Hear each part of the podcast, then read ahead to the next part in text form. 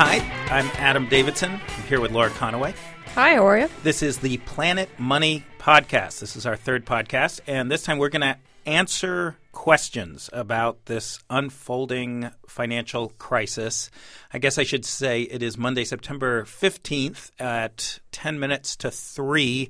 Lehman Brothers is declaring bankruptcy today. The stock market is down considerably, but for all we know, other things have unfolded since we are talking now, but we think most of our answers will apply for the foreseeable future. Yeah, we're rich in questions, Adam, and I'm just going to fire them away and you go fast. All right, I'm ready. All right, this is from Jenny, who says she's not in the banking industry, doesn't trade stocks, considers herself an average worker with average 401k, trying to pay back her student loan. Can you explain how the events of the weekend affect an average Jane like me, and how should I respond? I would say the events over the weekend, Lehman Brothers declaring bankruptcy, Merrill Lynch selling itself to Bank of America in a last-minute panic move, these don't really affect you and are unlikely to affect you in any serious way. They do in some ways make the whole global economic system feel a little less stable, and in other ways they make the global economic system slightly more stable, which we can get into later, but unless there is some global systemic crisis, which is unlikely but possible, unless that happens, there really isn't an effect for you. So I think unless you're curious about it, you can feel free to ignore it for now. All right, Jenny, chill. From Reno, I feel very sorry. What are other firms doing? Why don't they help Lehman?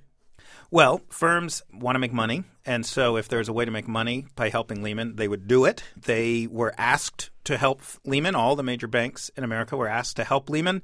They couldn't figure out a way to do it and make money. Put simply, firms are not in the business of helping people unless they can make money, and they couldn't figure that one out. All right. Here's another one from Adam. From Adam to Adam. For those of us who belong to a bank that appears to be teetering on the brink, i.e. Washington Mutual, should we open up a new account and deposit our paychecks elsewhere? If you have FDIC deposits in a FDIC-insured bank, you're pretty safe. You probably won't even lose a few hours, or at the worst, you'd lose a few hours of access to your money.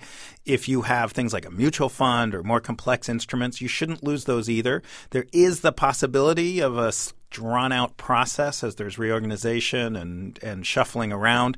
So you shouldn't lose your money, but you might lose access to your money for a little bit of time. So yeah, I guess it makes sense to, if you're worried about it, move to another bank. I don't think it's necessary, though.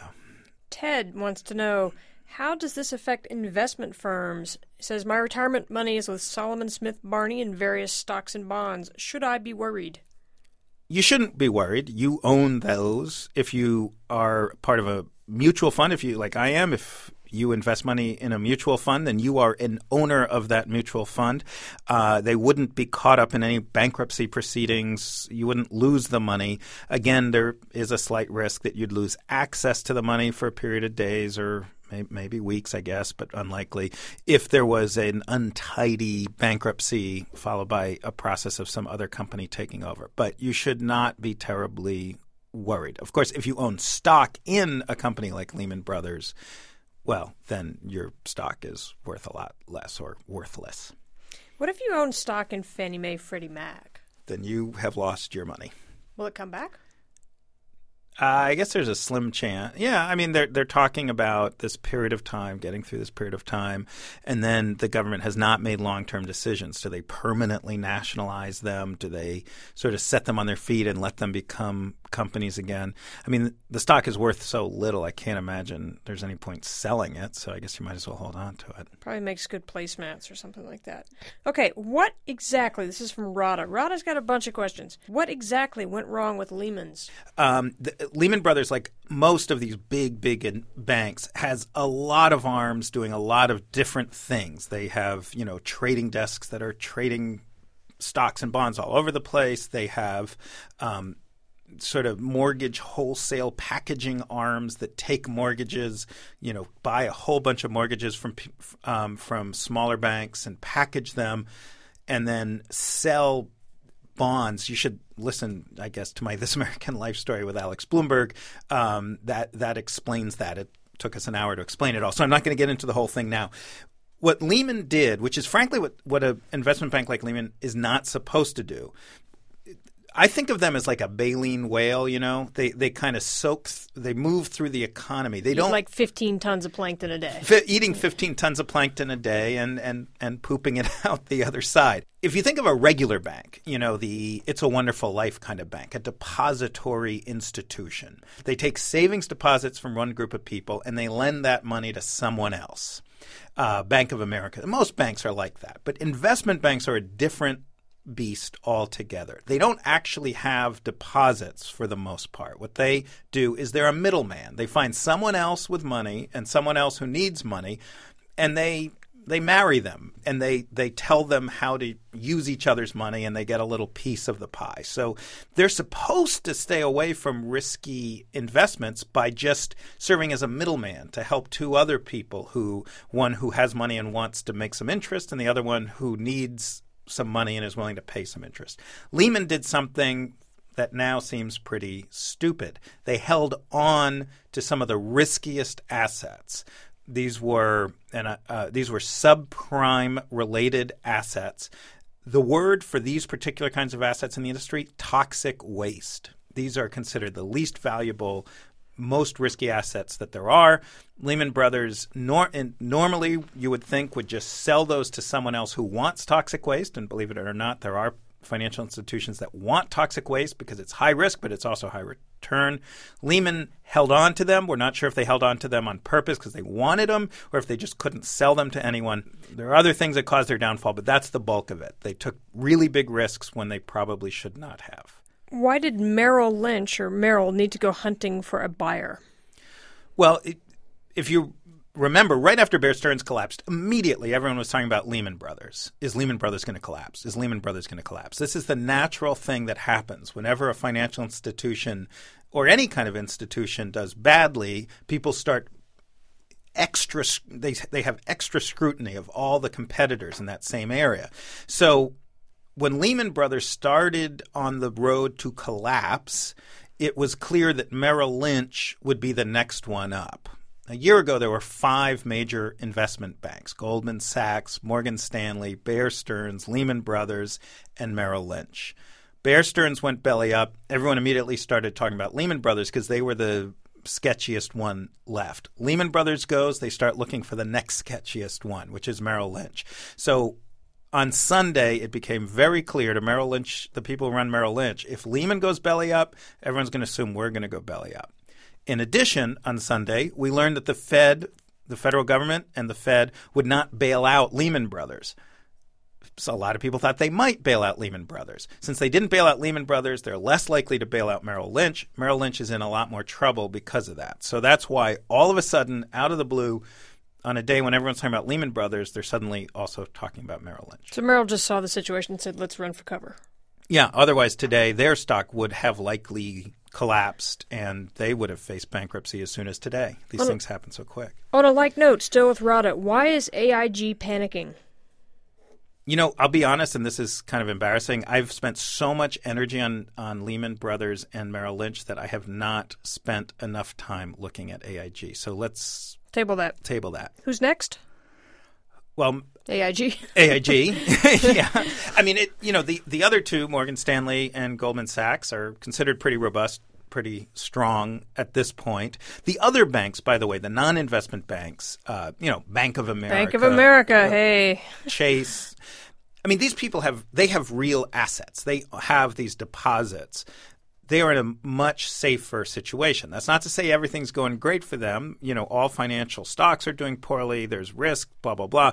But investment banks are a very special beast. What they really own at the end of the day is a bunch of really smart people and the trust that people have in them. They don't really have anything else, or very little else. That's the core of their value.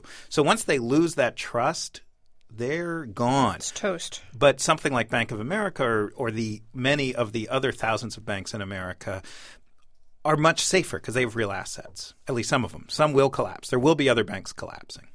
Keith. But hopefully not the big ones. Keith wants to know about the Bush administration. Says it's famous for favoring deregulation, i.e. allowing free market forces to separate winners from losers. Has this contributed to the worldwide credit crunch, deregulation? This is a huge question and hotly debated. There's a lot of discussion about the ways that deregulation contributed to the crisis. I would say without question there was dumb regulation. There was regulation that wasn't as sophisticated as it should be. I think more versus less, to me, isn't helpful. You can have a lot of regulation that's pretty stupid. You could have a small amount of regulation that's pretty smart and targeted, but more appropriate regulation. Certainly, we need that. It's possible it would end up being less. I mean, part of the problem is we have so much regulation. We have these dozens of, they call them the alphabet soup of regulators. You know, we have the Comptroller of the Currency and the SEC and the Fed. And, you know, there's all these different rules, all these different bodies, a lot of the rules going back to the 30s, totally unprepared for a world of really complex financial instruments dreamed up by Harvard physics PhDs. So definitely we need smarter regulation, and I think just about anyone would agree that this administration did not do a tremendously great job of moving that ball forward, although it's not, you know, they'd have to work with Congress. It doesn't all fall on the administration. So do you want to table questions from AIG for the most part, right? We have a couple here from people who are wondering if they're going to get their death benefits or 403B stuff. Table yeah, that? I mean, I will say, you know, not a lawyer and not 100% sure of the law, but my guess would be that they will definitely get their death benefits, and they will – I mean, insurance law is very severe, and it prevents. And you have to. I briefly worked for an insurance company, and I wrote about the insurance industry briefly. You have to have a reserve for all of your potential losses. Anyway, I would not worry about that. There's a possibility of short-term disruptions, but I don't think that there would be a long-term actual loss of money. Richard and Toby are requesting information about the last great bailout that occurred. Who and when? Well, I mean, the SNL. The savings SNL and savings and loan.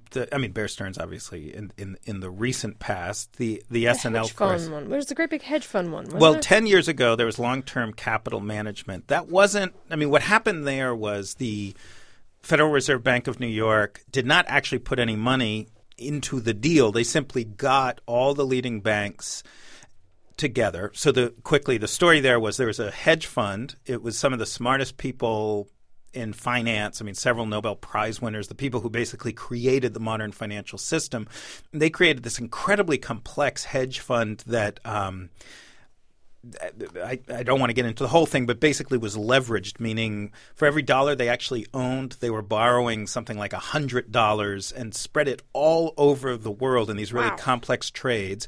They thought that they had conquered risk, which is also what people like Lehman Brothers thought more recently. People seem to keep thinking they conquered risk and then collapsing soon after.